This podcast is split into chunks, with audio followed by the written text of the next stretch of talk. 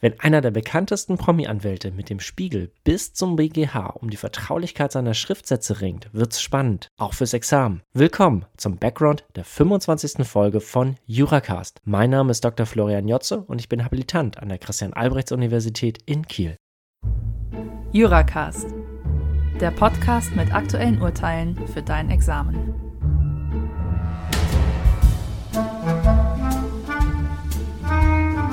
Aufgaben zum allgemeinen Persönlichkeitsrecht sind immer wieder Gegenstand von Prüfungen. Das mag vielleicht an den Sachverhalten liegen. Die Alltagsgeschichtchen der Promis aus Politik, Unterhaltung und Sport sind auch für Prüfende meist nette, kurzweilige Vorlagen. Außerdem sind solche Aufgaben auch juristisch spannend. Ausgangspunkt ist das allgemeine Deliktsrecht. Von dort aus ergeben sich meist viele verschiedene Anknüpfungspunkte und Querbezüge. In kaum einem Bereich ist etwa der Einfluss der Grundrechte bei der Auslegung des Zivilrechts so spürbar wie bei der Suche nach der richtigen Balance zwischen den Freiheiten Medienschaffender, dem Informationsinteresse der Öffentlichkeit und dem Schutz der Personen, die im Zentrum der Berichterstattung stehen. Mit den europäischen Grundrechten, allen voran denen aus der Europäischen Menschenrechtskonvention EMRK, kommen außerdem weitere Wertungsebenen hinzu. Deshalb müssen solche Fälle für euch in Prüfungen aber kein Bermuda-Dreieck sein. Wer das eben gezeigte Interessendreieck beherzigt, die betroffenen Interessen im Einzelfall sauber herausarbeitet und sie gegeneinander abwägt, bewegt sich in aller Regel auf einem vergleichsweise sicheren Korridor vertretbarer Lösungen. Außerdem bietet das Presserecht einige spannende prozessuale Besonderheiten, mit denen wir auch gleich in das vorliegende Urteil des sechsten Senats einsteigen. Gegenstand des Urteils waren nicht die Steuersachen der Rasentrickser Özil und Ronaldo, über die der Spiegel im Zusammenhang mit den sogenannten Football Leagues berichtet hatte. Das war nur der Ausgangspunkt für unseren Fall. Im Juni 2017 hatte der Spiegel diese Berichterstattung zum Anlass genommen und unter der Überschrift Bitte bellen Sie leise kritisch darüber berichtet, wie Presseanwälte, gestützt auf den fliegenden Gerichtsstand, ihr Lieblingsgericht herauspicken und im einstweiligen Rechtsschutz oft auch noch mit Entscheidungen ohne mündliche Verhandlung gegen die Presse vermeintlich rechnen können. Solche Verfügungen seien, Zitat, die Rasierklingen des Presserechts, äußerst scharf, aber deshalb auch äußerst gefährlich. Weiter heißt es in dem Artikel, man könne viel dabei verlieren, die Redaktion ihren Text, eine Demokratie ihr Korrektiv, ein Richter die Prinzipien. Die Anwälte wüssten diese Praxis auch zum Vorteil ihrer Mandanten zu nutzen, indem sie im Vorfeld der Berichte den Journalisten mit solchen rechtlichen Schritten drohten. Als Beleg zitierten die Spiegelautoren unter voller Namensnennung aus dem Schreiben, das der Kläger im Zusammenhang mit der drohenden Berichterstattung über die Steuerangelegenheiten seines Mandanten Mesut Özil an den Spiegel gerichtet hatte. Gegen diese Zitate geht der Kläger im vorliegenden Fall vor. Bevor wir dazu kommen, ob der Spiegel aus dem Schriftsatz aber zitieren durfte, möchte ich mir mit euch im ersten Teil dieser Folge die Verfahrenspraxis der Gerichte anschauen, die im Zentrum der doch fast schon beißenden Kritik des Spiegel stand. Hier hat sich in den letzten Monaten einiges getan. Zunächst zum sogenannten fliegenden Gerichtsstand. In der Tat können sich Kläger im Presserecht meist aussuchen, wo sie gegen unliebsame Berichterstattung klagen. Das ist aber keine Besonderheit des Äußerungsrechts, sondern wird unter anderem ebenso im gewerblichen Rechtsschutz, also im Patent- und Markenrecht, im Wettbewerbsrecht und auch im Urheberrecht praktiziert. In diesen Bereichen gehört es zum Handwerkszeug der beratenden Anwälte, die Spruchpraxis möglicher Eingangsinstanzen auszuwerten und dann vor dem vermeintlich günstigen Gericht zu klagen. Möglich wird dieses sogenannte Forum-Shopping durch den besonderen deliktischen Gerichtsstand in 32 ZPO. Für Klagen aus unerlaubten Handlungen ist demnach das Gericht zuständig, in dessen Bezirk die Handlung begangen ist. Dieser Begehungsort lässt sich grundsätzlich in zwei Orte aufspalten. Denjenigen, wo jemand handelt, der Handlungsort, und denjenigen, wo sich die Auswirkungen der unerlaubten Handlung zeigen, dem Erfolgsort. Bei der Verbreitung von Druckerzeugnissen eröffnet 32 ZPO daher neben dem Erscheinungsort, Handlungsort, überall dort weitere Gerichtsstände, wo das Erzeugnis bestimmungsgemäß verbreitet worden ist, Erfolgsort. Bei Klagen wegen Ehrverletzungen gegen bundesweit vertriebene Presseerzeugnisse wie den Spiegel oder die Süddeutsche haben Kläger daher gemäß 35 ZPO eine entsprechend große Auswahl örtlich zuständiger Eingangsinstanzen. Noch kritischer wird die Auslegung von 32 ZPO bei Internetdelikten, da Websites, Blogs und Social-Media-Angebote meist weltweit abrufbar sind. Mit dem Zweck des besonderen Deliktsgerichtsstandes, der eine sachnahe und kostengünstige Aufklärung durch das ersuchte Gericht gewährleisten soll, hat diese Auslegung nicht mehr viel zu tun. Sie führt vielmehr praktisch zu einem Klägergerichtsstand, den das deutsche Zivilprozessrecht eigentlich gerade vermeiden will. Die weite Auslegung von 32 ZPO steht daher immer wieder in der Kritik und das nicht erst seit dem Spiegelartikel. Einigkeit herrscht immerhin, dass die bloße Abrufbarkeit von Online-Medien nicht für einen Gerichtsstand am Abrufort ausreichen kann. Für Persönlichkeitsrechtsverletzungen begrenzt der EuGH daher den Erfolgsort im Sinne von Artikel 7 Nummer 2 der Europäischen Zuständigkeitsverordnung der EuGVVO auf den Ort, wo der Geschädigte den Mittelpunkt seiner Interessen hat. Das ist in der Regel dessen gewöhnlicher Aufenthaltsort. Bei Ehrverletzungen durch die Presse kombiniert der EuGH dagegen das Verbreiten mit dem Ort der Interessen des Betroffenen. Ein Erfolgsort nimmt der EuGH nur dort an, wo das Erzeugnis verbreitet worden und der Betroffene auch bekannt ist. Mit Blick auf 32 ZPO verzichtet der BGH dagegen auf die Bekanntheit des Betroffenen im Verbreitungsgebiet und ist damit klägerfreundlicher. Die Verantwortlichen bundesweit vertriebener Presseprodukte müssen also mit Klagen in der ganzen Republik rechnen. Wer das kritisieren will, betont vor allem das Missbrauchspotenzial, das ein solcher de facto Klägergerichtsstand bietet. Andererseits hat der fliegende Gerichtsstand dazu geführt, dass an den Landgerichten der großen Medienstandorte wie Berlin, Hamburg und Köln eigene Pressekammern eingerichtet wurden. Ab dem kommenden Jahr werden jedoch auch alle weiteren Landgerichte aufgrund des neuen 72a GVG nachziehen. Mit ihrer Expertise sind diese Spezialkammern in der Lage, selbst innerhalb weniger Stunden die komplexen Abwägungsprozesse in Verfahren des einstweiligen Rechtsschutzes zu entscheiden. Bei allen Reformbemühungen, die es immer wieder in diesem Bereich gibt, sollte diese Spezialisierung im Vordergrund stehen. Ohne besondere Expertise können äußerungsrechtliche Fälle kaum sachnah unter dem oft bestehenden hohen Zeitdruck entschieden werden. Damit wären wir bei der zweiten Besonderheit äußerungsrechtlicher Prozesse. Im Presse-, Wettbewerbsrecht und im gewerblichen Rechtsschutz werden viele Fälle durch einstweilige Verfügungen erledigt. Problematisch wird diese Praxis vor allem dann, wenn die Gerichte Unterlassungsverfügungen erlassen, ohne den Antragsgegner die Gelegenheit zu geben, sich zu den Vorwürfen zu äußern. Paragraph 937 Absatz 2 ZPO erlaubt zwar den Erlass einstweiliger Verfügungen ohne mündliche Verhandlung durch Beschluss, aber nur ausnahmsweise in dringenden Fällen. Diese dringenden Fälle sind jedoch im Presserecht die Regel.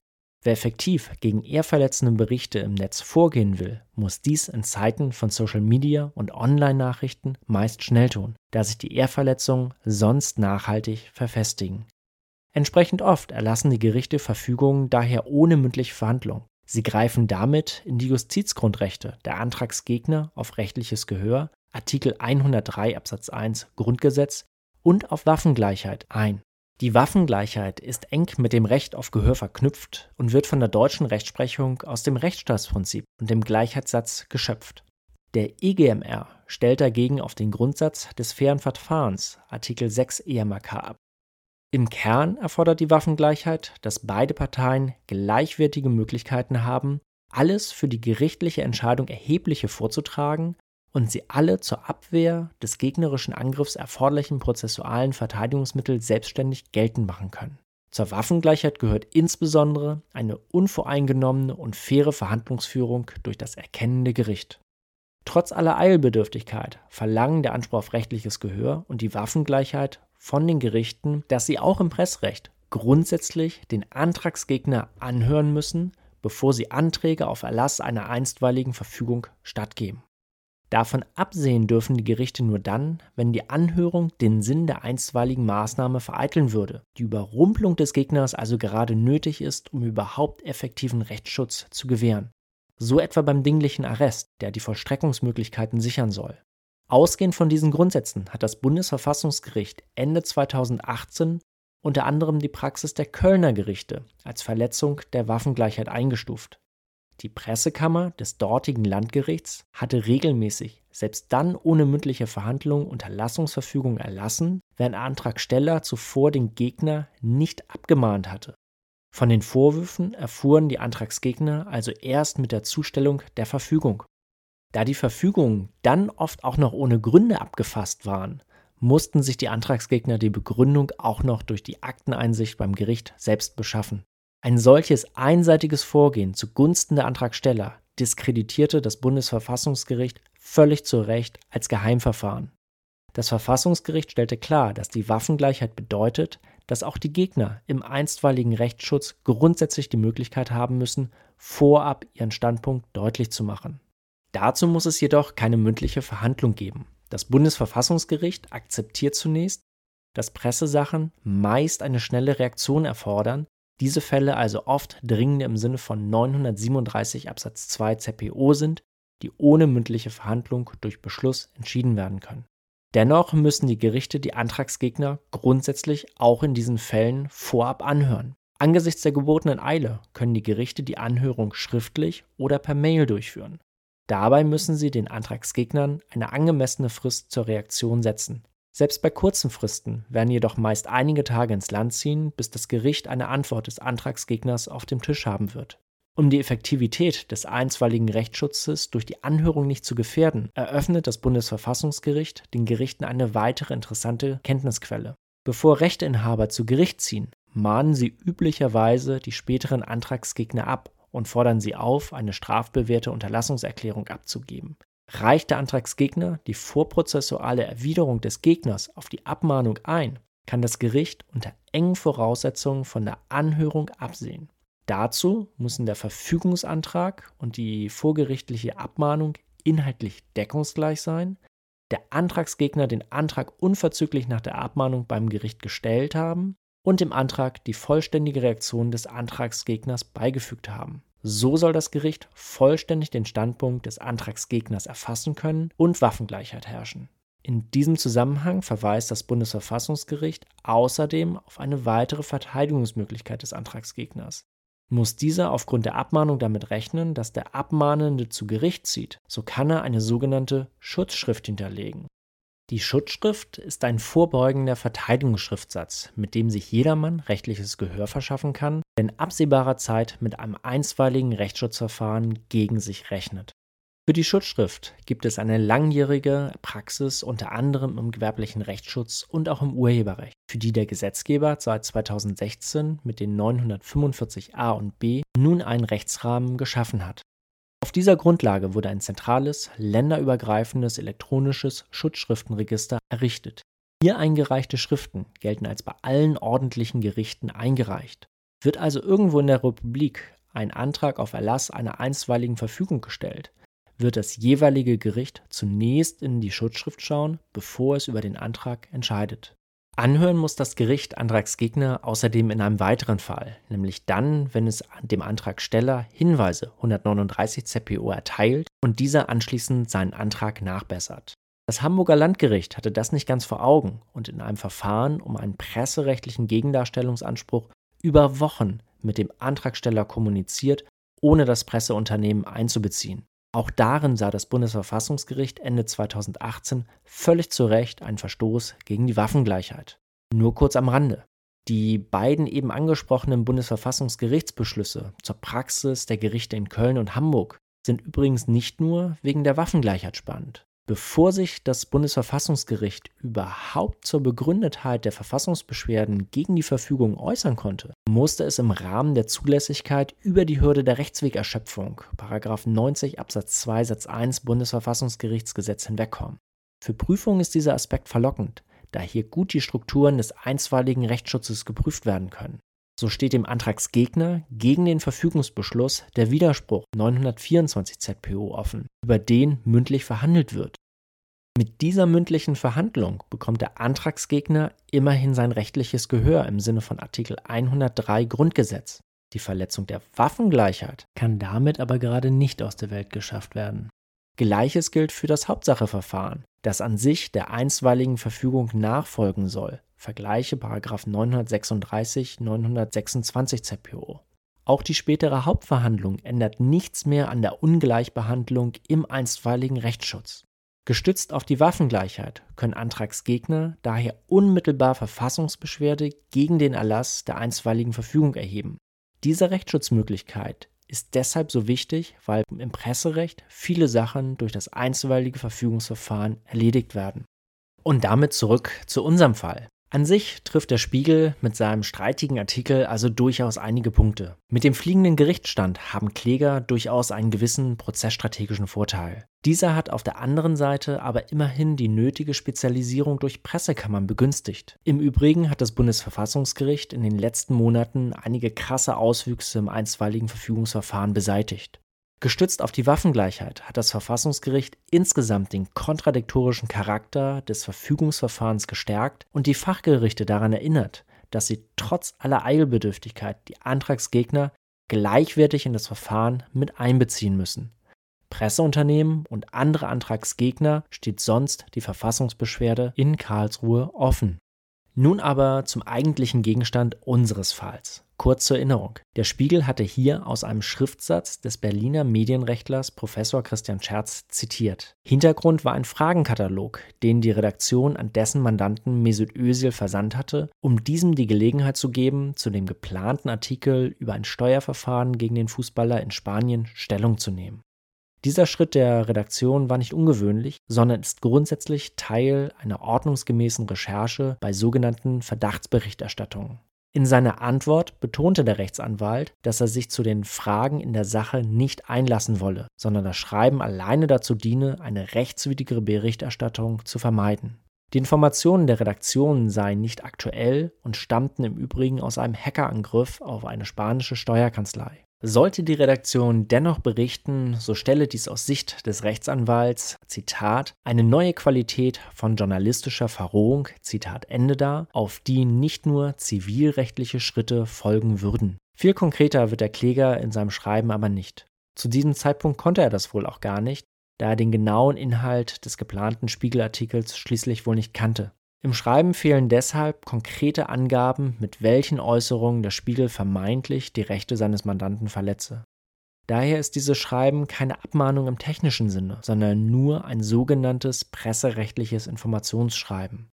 Wieder eine Besonderheit aus dem Presserecht, für die der Kläger in der Szene übrigens durchaus bekannt ist. Daher mag es auch kein Zufall sein, dass der Spiegel gerade aus seinem Schriftsatz zitiert, um das Einschüchterungspotenzial solcher Schreiben auf die Presse zu kritisieren. Solche Schreiben gehören heute übrigens zum Standardrepertoire von Presseanwältinnen und Anwälten. Sie sind ein beliebtes Instrument, um unliebsame Berichte über die eigene Mandantschaft im Vorfeld abzumildern oder gar zu verhindern. Insoweit erhoffen sich die Versender der Schreiben vor allem eine Warnfunktion, indem sie die Medien auf drohende Ehrverletzungen vorab aufmerksam machen. Positiv betrachtet dienen die Schreiben außerdem der Information der Medien, da sie mit weiteren Hintergrundinformationen zielgenauer den zulässigen Bereich für ihre Berichte abstecken können. Im besten Fall mögen die Informationsschreiben also nützlich sein. Für Redaktionen sind sie oft jedoch lästig, weil deren Prüfung Zeit und Geld kostet. Darüber hinaus lässt sich nicht immer ausschließen, dass die Schreiben vereinzelt sogar dazu führen, dass Redaktionen nur deshalb Berichte in den Schubladen verschwinden lassen, weil sie im Einzelfall die Auseinandersetzung scheuen. Auf diesen Chilling-Effekt spielt der Spiegel in seinem Artikel an, wenn es dort heißt, dass als Reaktion auf den Fragenkatalog, Zitat, vor allem eine Drohung, Zitat Ende, zurückgekommen sei. Ebenso wie unberechtigte Schutzrechtsverwarnung können die Informationsschreiben in das Recht am eingerichteten und ausgeübten Gewerbebetrieb der Presseunternehmen eingreifen. Dieses genießt als sonstiges Recht im Sinne von 823 Absatz 1 Schutz. Ebenso wie das allgemeine Persönlichkeitsrecht ist das Recht am eingerichteten und ausgeübten Gewerbebetrieb ein offenes Rahmenrecht, bei dem der Eingriff ausnahmsweise nicht die Rechtswidrigkeit indiziert, sondern durch eine umfassende Interessenabwägung positiv festgestellt werden muss. Im Januar 2019 hat der BGH Leitplanken für die Abwägung bei presserechtlichen Informationsschreiben gezogen. Demnach dienen die Schreiben einerseits dem effektiven Schutz der Persönlichkeitsrechte der Betroffenen und sind von der Berufsfreiheit und Meinungsfreiheit ihrer Anwälte gedeckt. Aus Sicht von Karlsruhe überwiegen diese Interessen in der Regel gegenüber denen der Presseunternehmen. Die Redaktionen müssen schließlich ohnehin ihre Berichte prüfen. Der Zusatzaufwand für die Prüfung der Schreiben halte sich deshalb im überschaubaren Rahmen. Eine Grenze zieht der BGH jedoch dann, wenn die Schreiben von vornherein hin ungeeignet sind, präventiven Rechtsschutz zu bewirken, weil sie dem Presseunternehmen keine Informationen liefern, um zu beurteilen, ob ihre Berichterstattung eher verletzend ist. Anlasslose Serienbriefe an verschiedene Redaktionen dürften hier ein Beispiel sein, wann sich Presseunternehmen gegen die Infoschreiben zur Wehr setzen können. Doch das wird man dem Kläger im vorliegenden Fall nicht vorhalten können. Sein Schreiben hatte einen konkreten Bezug zur geplanten Berichterstattung durch den Spiegel und verletzt daher nicht dessen Recht am eingerichteten und ausgeübten Gewerbebetrieb. Damit wären wir beim Kern des Urteils, nämlich der Frage, ob der Spiegel zum Gegenschlag ausholen und aus dem Informationsschreiben zitieren durfte. Mit seiner Klage wendet sich der Kläger vor allem gegen folgende Passage. Von Ösels Seite kam vor allem eine Drohung zurück. Dort spielte nun Christian Scherz mit, Medienrechtler aus Berlin, bekannt für hohe Honorare und ein erhöhtes Empörungspotenzial. Diesmal empörte er sich über eine angeblich neue Qualität von journalistischer Verrohung. Der Spiegel nutze Material aus einem Hackerangriff, die Fragen seien der Privatsphäre bzw. dem Steuergeheimnis zuzurechnen. Eine Zeile über den Fall im Heft und man werde klagen. Definitiv. Ausrufezeichen. Eingekleidet war das Vorgehen gegen diese Passage in den quasi negatorischen Beseitigungs- und Unterlassungsanspruch aus 1004 Absatz 1 Satz 2 analog und 823 Absatz 1. Der BGH prüft hier vor allem die verschiedenen Fallgruppen des allgemeinen Persönlichkeitsrechts durch. Das will ich im Detail nicht wiederholen, da Cheng die Argumente des BGHs bereits ausführlich in Folge 25 dieses Podcasts vorgestellt hat. Hier nur ein kurzer Abriss zur Wiederholung. Der BGH verneint zum Einstieg, dass der Spiegel dem Kläger Äußerungen in seinem Artikel untergeschoben habe, die dieser gar nicht getätigt hat. Der Artikel lege weder wahrheitswidrig nahe, dass sich der Kläger in der Sache zu den Vorwürfen gegen seinen Mandanten eingelassen habe, noch verschweige der Artikel, dass der Kläger sein Schreiben vertraulich verstanden wissen wollte. Dann wendet sich der BGH der Berufsehre und der sozialen Anerkennung des Klägers als weitere Facette des allgemeinen Persönlichkeitsrechts zu. Auch insoweit greife der Artikel nicht in den Schutzbereich des APRs ein, weil der Artikel den Kläger nicht herabsetze. Von dem erhöhten Empörungspotenzial mag der Kläger zwar selbst ungern vielleicht lesen, der Durchschnittsleser versteht dies aber nicht eher verletzend, sondern eher dahingehend, dass sich der Kläger mit Nachdruck für seinen Mandanten einsetze. Ohne ihn an den Pranger zu stellen, hatte der Spiegel den Kläger außerdem namentlich im Artikel genannt, sodass auch ein Eingriff in das Recht auf informationelle Selbstbestimmung im Raum stand und damit ein Datenschutzverstoß. Seit gut zwei Jahren, dem Mai 2018, regelt die Datenschutzgrundverordnung der Europäischen Union das Datenschutzrecht sehr weitgehend. Die Verordnung gilt nicht nur für öffentliche Stellen, sondern ebenso für die Datenverarbeitung durch private und damit an sich auch für die Verarbeitung durch die Medien. Die Verordnung vereint Vorschriften des öffentlichen und des Privatrechts. Wirklich spannend ist, wie der BGH hier den Eingriff in das Recht auf informationelle Selbstbestimmung verneint und sich damit eine nähere Prüfung der DSGVO erspart. Der BGH verweist auf zwei wirklich spektakuläre Beschlüsse, die seine Nachbarn aus dem Schlosspark knapp drei Wochen zuvor, Anfang November 2019, verkündet hatten, die Beschlüsse Recht auf Vergessen 1 und 2. Mit diesen Beschlüssen hat der erste Senat des Bundesverfassungsgerichts die Grenze gezogen zwischen dem Datenschutz und seiner Quelle, dem allgemeinen Persönlichkeitsrecht. Diese Beschlüsse versteht der Bundesgerichtshof zu Recht als Neuausrichtung und wendet sie nun im vorliegenden Fall erstmals an. Ausgangspunkt ist die These des Bundesverfassungsgerichts, dass das Recht auf informationelle Selbstbestimmung eine eigene Ausprägung des allgemeinen Persönlichkeitsrechts sei. Der Datenschutz biete also keine übergreifende Schutzgarantie für den Umgang mit Informationen schlechthin, sondern müsse von den Wertungen des allgemeinen Persönlichkeitsrechts abgegrenzt werden. Diese Grenze versucht das Bundesverfassungsgericht teleologisch zu ziehen der Datenschutz schütze Betroffene vor der ungewollten Preisgabe von Daten und insbesondere vor intransparenten Verarbeitungsprozessen. Davon zu unterscheiden seien Datenverarbeitung durch sichtbare Kommunikationsprozesse im öffentlichen Raum, sowie etwa in den Medien.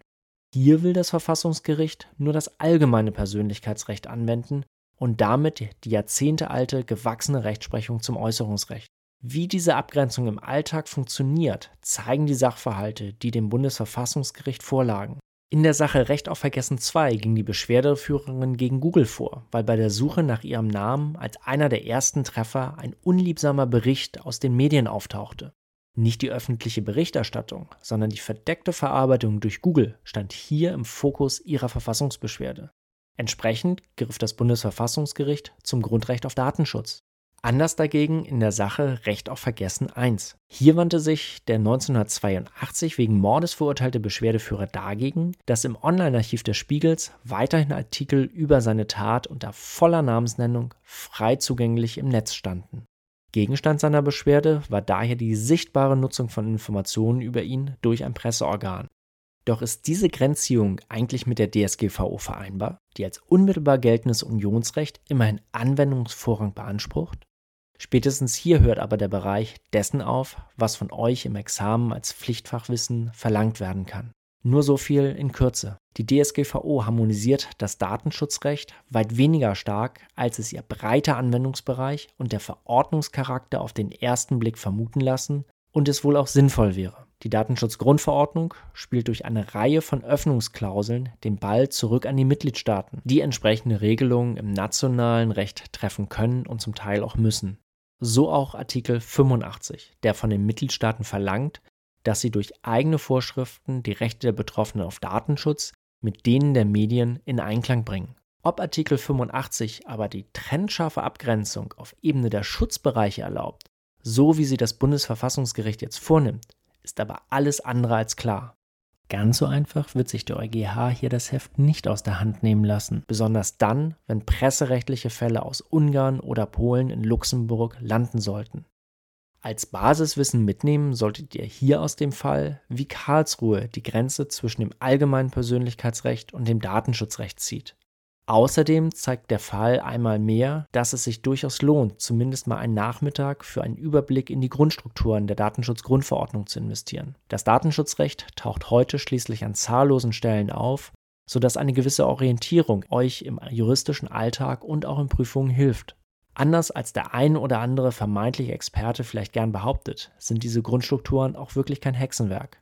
Einführungen zum Einstieg findet ihr in den Literaturhinweisen unter diesem Podcast. Außerdem werden weitere Folgen von Juracast in den nächsten Wochen ausführlich sich mit den beiden Beschlüssen aus Karlsruhe, Recht auf Vergessen 1 und 2 und auch dem Volkszählungsurteil als Klassiker beschäftigen.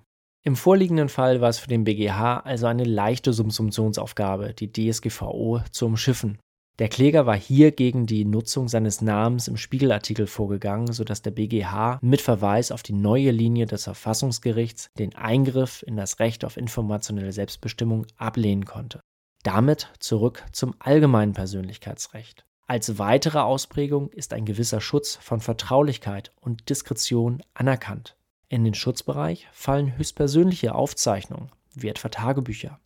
Anwaltsschriftsätze sind demgegenüber nicht intim, sondern gerade für den Kläger Teil seines Berufs und damit seiner Sozialsphäre. Das allgemeine Persönlichkeitsrecht kann jedoch auch das Interesse von Kommunikationspartnern schützen, dass ihre Inhalte vertraulich bleiben. Dazu müssen die Partner aber immerhin die Vertraulichkeit vereinbaren oder zumindest eine von beiden getragene Vertraulichkeitsatmosphäre herstellen. Denkt etwa an die Diskussionen um die Kohl-Tagebücher oder private E-Mails mit brisanten Inhalten.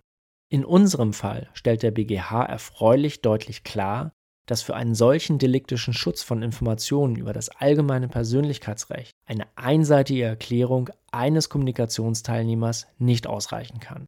Andernfalls könnte jeder unter dem Deckmantel des Persönlichkeitsrechts Informationen monopolisieren und die Kommunikationsfreiheit anderer massiv beschneiden. Von der Diskretion als weitere Facette des allgemeinen Persönlichkeitsrechts unterscheiden will der BGH das Recht am eigenen Wort. Auch dieses bietet im Ausgangspunkt die Befugnis, selbst darüber zu bestimmen, ob und gegebenenfalls wem eigene Gespräche und Schreiben offenbart werden. Beim Recht am eigenen Wort legt der BGH den Schwerpunkt aber nicht auf dem Schutz des Kommunikationsinhaltes, sondern darauf, dass Formulierungen Rückschlüsse auf die Person des Äußeren zulassen. Schwerer wiegen insoweit Aufzeichnungen des gesprochenen Wortes, da sie, ähnlich wie Bilder, jenseits des eigentlichen Inhaltes viel über den Einzelnen verraten. Im vorliegenden Fall ging es jedoch um einzelne Formulierungen aus einem Schriftsatz, soweit der Kläger rügt, dass der Spiegel die Formulierung Hackerangriff und der Privatsphäre bzw. dem Steuergeheimnis zuzurechnen übernimmt, sieht der BGH völlig zu Recht schon keinen Eingriff in den Schutzbereich. Diese einzelnen Worte sind schließlich alltägliche Fachsprache. Kein verständiger Rezipient wird von Ihnen Rückschlüsse auf die Person Christian Scherz ziehen. Offen lässt der BGH dagegen, ob dies auch für die Formulierung, Zitat, neue Qualität journalistischer Verrohung, Zitat Ende, gilt. Ein etwaiger Eingriff sei jedenfalls nicht rechtswidrig. Das Zitat stamme aus der Sozialsphäre des Klägers, während es auf der anderen Seite als wörtliches Zitat für das Presseorgan mit seiner Belegfunktion eine besondere Bedeutung habe, um der verfassungsrechtlich geschützten Aufgabe als Wachhund der Öffentlichkeit nachgehen zu können. Von ganz ähnlichen Wertungen getragen wäre übrigens die urheberrechtliche Prüfung dieser Frage. Da einzelne Worte und die Sprache als solche die Grundbausteine jeder gesellschaftlichen, wissenschaftlichen und kulturellen Kommunikation sind, müssen sie allen frei zur Verfügung stehen. Um die Kommunikationsfreiheit der anderen zu gewährleisten, besteht insoweit also ein Freihaltebedürfnis. Abgesehen von ganz wenigen Ausnahmen fehlen einzelnen Worten und kurzen Satzteilen daher die Individualität, die für den Schutz als Sprachwerk im Sinne von 2 des Urhebergesetzes nötig wäre. Und damit sind wir auch schon fast am Ende dieses Falls. Zuletzt verneint der BGH eine Verletzung des Rechts am eingerichteten und ausgeübten Gewerbebetrieb des Rechtsanwalts. Auch das ist mit Blick auf die Meinungs- und Medienfreiheit vom Spiegel richtig. Doch was bleibt von dieser Entscheidung? Was solltet ihr mitnehmen? Der Sachverhalt ist ein toller Ausgangspunkt, um sich die prozessualen Besonderheiten im Presserecht mal näher anzuschauen. Stichworte fliegender Gerichtsstand und einstweilige Verfügung. Ihr habt gesehen, wie leicht hier in Prüfungen allgemeine Grundlagen aus dem Verfassungsrecht angesprochen werden können. Stichwort Waffengleichheit. Dann ist das Urteil ein weiterer wichtiger Schritt, mit dem der BGH die Praxis der presserechtlichen Informationsschreiben weiterentwickelt. Das Urteil macht diese Instrumente nicht gerade attraktiver. Anwälte müssen nun damit rechnen, dass die Medien über und aus diesen Schreiben berichten. Das dürfte auch ihrem Mandanten nicht unbedingt gefallen, sodass Anwälte künftig sorgsam abwägen sollten, ob sie dieses Instrument nutzen. Nicht zuletzt deshalb gehen viele Anwälte inzwischen konziliantere Wege, um mit den Redaktionen ins Gespräch zu kommen und die Reputation ihrer Mandanten zu schützen. Zuletzt ist die Abgrenzung des Datenschutzrechts zum Äußerungsrecht ein zentraler Aspekt dieser Entscheidung. Damit wären wir am Ende dieser Folge. Bei Fragen und Anregungen schreibt mir gerne eine Mail. Die Adresse findet ihr wie gewohnt auf der Seite von Juracast und auf der Website der Christian Albrechts Universität. Vielen Dank fürs Zuhören.